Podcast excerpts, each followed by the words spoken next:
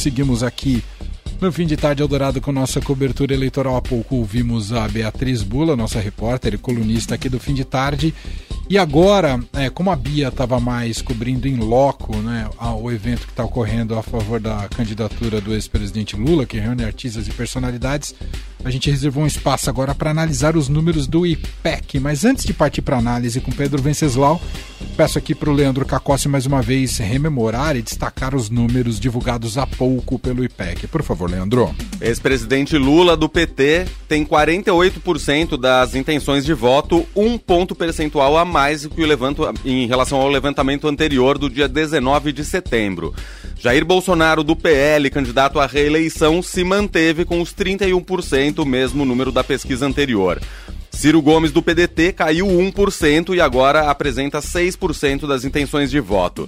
Simone Tebet do MDB se manteve estável na casa dos 5% de intenções de voto. Soraya Tronic do União Brasil também se manteve estável, mas com 1% das intenções de voto, mesma porcentagem de Felipe Dávila do Novo, que no levantamento anterior tinha 0%.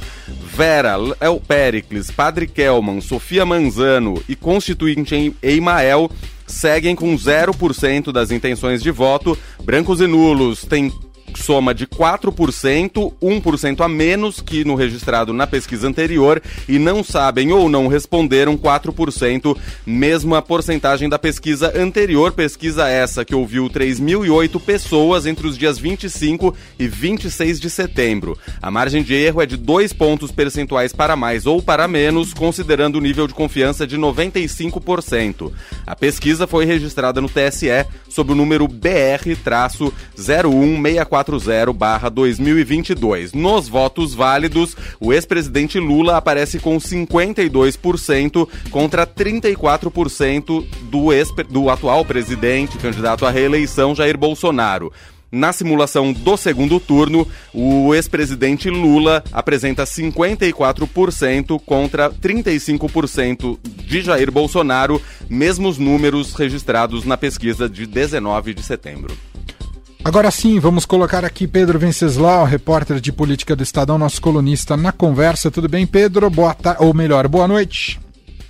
Boa noite, Leandro, Emanuel, boa noite a todos. Boa noite, Pedro. Se a gente observa esses números do IPEC, pega o histórico do IPEC, né, acompanhando a corrida eleitoral para a presidência da República, Pedro, a gente, ainda que, for, é, ainda que tenham sido né, crescimentos dentro da margem de erro relacionada ao ex-presidente Lula, mas a gente já observa o chamado abertura da boca do jacaré né, nos especialistas em gráficos, porque o Lula vem subindo desde o dia 5 de setembro, ou seja, nas últimas quatro pesquisas, né, são sempre pesquisas semanais, ele sempre oscilou para cima, o que aumenta a vantagem dele em relação ao Bolsonaro, enquanto o Bolsonaro não registrou aumentos desde o dia 15 de agosto e até caiu um pouquinho. Então, temos um cenário que mostra cada vez mais uma viabilidade de vitória do Lula no primeiro turno, mas quero te ouvir.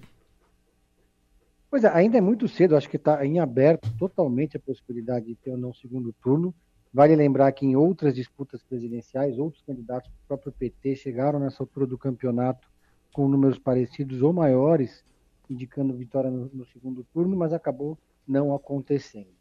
Porque existem vários fatores na hora do voto, no domingo, e o principal deles é a questão da abstenção, que é o que mais preocupa o PT nesse momento. Agora, dá para concluir que esse pequeno crescimento do Lula, aliás, esse crescimento consistente, apesar de, de lento, ele reflete um pouco essa campanha do vira-voto, essa campanha do voto útil, muito forte que o PT vem fazendo nas últimas semanas, é, e vem recebendo adesões das mais inesperadas e surpreendentes, gente que fez oposição ao PT, o próprio Miguel Reale, enfim, nomes que são que têm um simbolismo muito grande, artistas, é, gente que o próprio Caetano que votava no Ciro.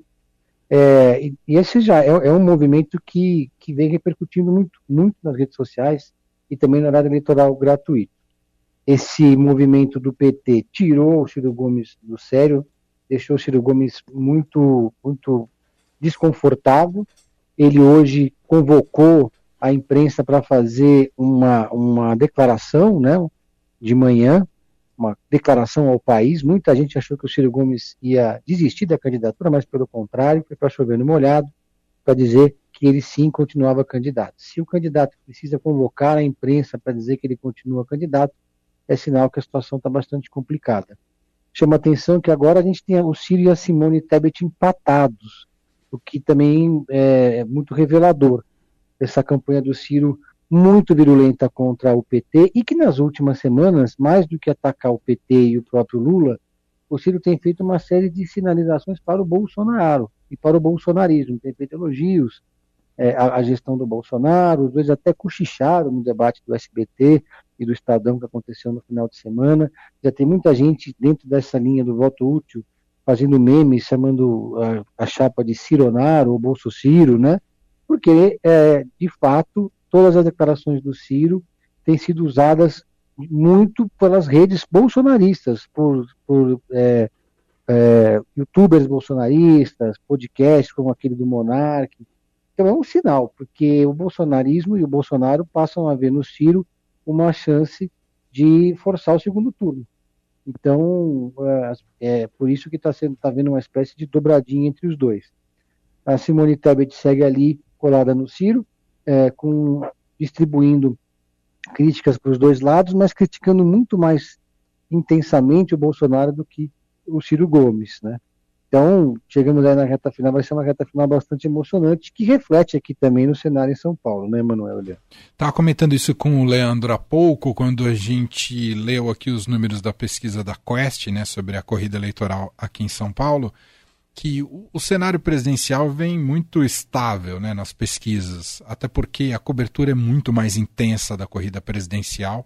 São dois nomes muito conhecidos, né, do Lula e do Bolsonaro, o que empurra uma decisão mais rápida né, e mais antecipada do eleitor. Agora, o que não observamos nos demais cargos, eh, seja para governador, seja para senador, o que dirá para deputado federal e estadual. E a gente percebe uma movimentação muito maior nos cenários estaduais. Isso se refletiu muito nessa pesquisa da Quest hoje sobre São Paulo, não é, Pedro? Exatamente. A, a pesquisa de São Paulo, São Paulo tem um cenário muito inusitado, né? Uh, o governador Rodrigo Garcia é um dos poucos, se não for o único, no exercício do mandato que não lidera ou é favorito no seu estado. É, mais do que isso, a primeira eleição que o PSDB não tem candidato a presidente da República e é a primeira vez que o PSDB tem um candidato a governador que não lidera as pesquisas e corre o risco de ficar fora do segundo, do segundo turno. Porém, o Rodrigo Garcia tem uma máquina de guerra muito mais forte e mais estruturada que a dos seus adversários. Ele tem 10 partidos na sua coligação, 511 prefeitos trabalhando por ele, engajados, em, sobretudo os do interior das cidades menores, e uma nominata com 1.100 candidatos a deputado federal, além de quase 30 milhões de reais em caixa para gastar muita obra para entregar. Essa, essa força da máquina ela não é sentida tão rapidamente nas pesquisas de intenção de voto, porque ela, ela está concentrada sobretudo nos grotões do Estado, nas cidades pequenas, nas menores cidades, é onde o prefeito tem uma relação mais direta com a população e é um puxador de voto. Então já era esperado na campanha do Rodrigo que ele tivesse um crescimento. É, e a gente vê que o Rodrigo vem adotando aí uma estratégia de manteve, apesar de ter sido pressionado a mudar a estratégia pelo partido, manteve a estratégia de não sou direita nem esquerda, de tentar ser uma espécie de terceira via que deu certo aqui no estado de São Paulo. E vai levar essa estratégia até o final. Porém, dá para perceber que ele subiu o tom em relação ao PT, porque o PT, se ele for para o segundo turno, vai ser o seu grande adversário. E claramente a gente vê uma estratégia do Tarcísio e do Haddad de atacarem o Rodrigo para irem juntos para o segundo turno, tentando reproduzir a polarização aqui no estado de São Paulo. Nos demais estados, a gente vê um crescimento dos candidatos apoiados pelo Lula, sobretudo no Nordeste, na Bahia também, lá em Sergipe, em outros estados também, até no Rio Grande do Sul, lá no Sul.